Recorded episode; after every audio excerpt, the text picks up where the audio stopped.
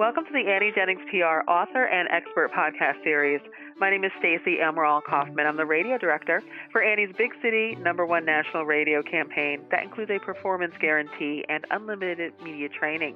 Annie Jennings also offers her famous performance publicity program with no monthly retainers for influential online media outlets and television across the country. Today's guest is Mason Harris. He's the founder of the Chutzpah Institute and provides keynote speeches, presentations, workshops, and training to organizations of all kinds that are looking to stimulate growth through the principles of Chutzpah. Mason, welcome. Hi there, Stacy. Um, well, one, I got to say, it's definitely a pleasure to be here, particularly since I'm on lockdown anyway, so it's not like I'm going anywhere, and it's always fun to speak to a new audience. Um, regards to what is chutzpah, can I ask you, are you familiar with the word? Do you have any uh, perception or concept in your mind as to what chutzpah might be? Oh, absolutely. I actually like to use the word a lot. And to me, it's like having the constitution, having that go getter attitude, uh, the determination, the can do, the will, the desire. You're just a go getter. Okay, that's actually a great opening to this. You've gone with the positive. You're talking about grit, tenacity, creativity, boldness, um, courage, um, audacity. We also know that some people speak of chutzpah from the negative side of that same coin or on the other end of the measurement scale. And the words that they use are brash, rude, pushy, or self serving. Uh, what's what's confusing to some people is that both of these definitions are correct. Uh, one thing I do know is chutzpah is universal. I gave a presentation in Oklahoma and asked the audience, as I always do, if they're familiar with the word chutzpah. Well, a couple of brave souls raised their hands, considerably fewer, by the way, than audiences from the East and West Coast. I listened to the answers, and then one attendee said chutzpah is like gumption. And I love that word. It's a great American word and an example of how chutzpah is understood across geographic regions, and as I have learned in my research, even the world over. Uh, I have found through, again, my research that chutzpah can't be defined easily by one word, skill, or personality characteristic. Chutzpah is about knowing where the boundaries are having a creative thought that is beyond those boundaries, and then despite the many objections you hear from other well meaning people, most of whom don't have chutzpah, you move forward and you implement your idea.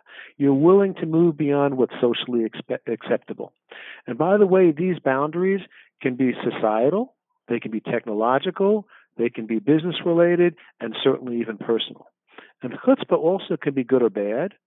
There's loud chutzpah, there's quiet chutzpah, chutzpah can be self serving in the interest of others or even in service for both yourself and others. And one final thing which surprised me it's completely unrelated to education.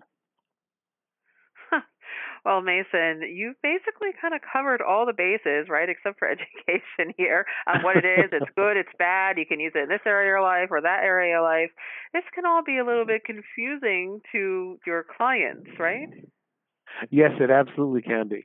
Um, clients who are looking to increase productivity and creativity in their organization, they learn to think of, of chutzpah as a number of skills that, when combined, they create a skill set that enables a new mindset related to growth, innovation, and customer service. Now, it's not that the skills themselves are negative or positive, it's how they're put to use. Uh, I can give you an example. Um, for you may want to enhance your negotiation skills because you see it as a valuable and necessary component of your career growth. So you take the initiative, whether paid uh, and whether or not this course is paid for you by paid for by your employer or not, you register for classes on negotiation. In your class are other students, not all of whom share the same objective regarding these skills. Remember, your objective is to grow your business career. However, the person to your right, upon completion of the class, becomes an FBI hostage negotiator. These same skills you have learned are used in this case to prevent the loss of innocent lives and result in hopefully nonviolent solutions for apprehending the hostage takers. However, the person to your left upon graduation begins working for a drug cartel and negotiates with both large suppliers and buyers. He's very good at his job, but crime, pain, and ruined lives are left in the wake of his personal success. Now, each of you is using negotiation skills in a different way, with both good and bad implications to others. You can easily see that the skills themselves aren't good or bad, it's how they're put to use. Well, it's the same with chutzpah. You can learn the characteristics and rules of successful chutzpah and then decide how you will implement them into your personal and professional lives. So, Mason, I know that you are working on a book with the working title, The Chutzpah Rules Eight Lessons from the Days of Early Man to Okay Boomer. When do you think we can expect to see this? And tell us a little bit more about the Chutzpah Rules. Uh, well, the book is being written right now. It should be in editable form by the middle of June, and depending on whether or not I self-publish or try and uh, get a big New York publisher, it will be available um, as early as this holiday season. So it'd be a great gift for those of your friends, whether they read them or not. It would be a great gift in my perspective. Uh, let me also add this. Uh, there's I've been asked uh, about quiet chutzpah and loud chutzpah. From a chutzpah perspective, what do you see as the difference between Steve Jobs and Mother Teresa? Well, yeah, I mean when you're talking about loud and quiet, I mean I would put I would put Steve Jobs under the loud and Mother Teresa under the quiet.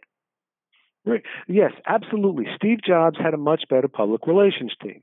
If uh, Mother Teresa had used Annie Jennings, for example, who knows what kind of stardom? Maybe she could have been a saint. Actually, she is a saint. So you get what I mean, though. Um, chutzpah in business. Steve Jobs was recognized for the characteristics of chutzpah that led him to compete and succeed against the dominant personal computer operating system, Microsoft. He also competed against the biggest and most respected consumer technology companies. And Apple to this day is known and respected for its design. Chutzpah on a personal level, Mother Teresa is revered for her work and the risk she took helping poor and ill people in India. Um, her purpose, her everyday activities, her life, they're all dedicated to caring for the destitute and dying in the slums of Calcutta. People frequently ask, um, you know, I get the Steve Jobs and the Mother Teresa's of the world, and I'm not a uh, um, a Silicon Valley company founder, nor do I have the the purpose that drove Mother Teresa. How does the average person implement chutzpah? Um, we know that right now, uh, people today during this coronavirus crisis are purposely putting themselves in situations where they're constantly in contact with others suffering from the disease from the virus. It takes a special kind of courage, self confidence, and training to risk infection and even retransmission to loved ones, just as our frontline healthcare workers are doing every day. But it's not just healthcare workers. I saw a, a, a great video just yesterday. A taxi driver in Spain who drives patients, coronavirus patients, back and forth to and from a major hospital in a city. And he doesn't charge these customers for the service. This video taken by a staff member took this humble, everyday guy, someone whose whose uh, normal life is more like ours than the glamorous celebrities who garner so much media time, and it resulted in highlighting his efforts, which is very positive. Well, his actions, his spirit, his ability to overcome the objections of everyone else who tried to dissuade him from risking his health, much less doing it for free, this is chutzpah at a personal and everyday, every person level.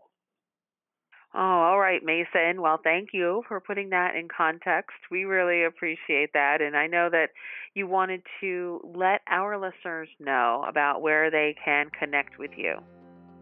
Oh, sure. Well, the best way right now is to reach out to Mason, M A S O N, at thechutzpahguy.com. And it's the chutzpah, C H U T Z P A H, guy, G U Y, dot com.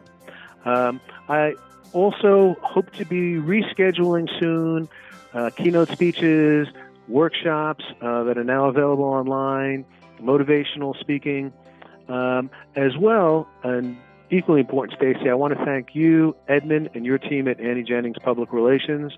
Uh, great job, and uh, I appreciate the work you do. Well, thank you so much. And we also would be remiss if we didn't thank our listeners as well for listening to this podcast, which is brought to you by AnnieJenningsPR.com. Till next time.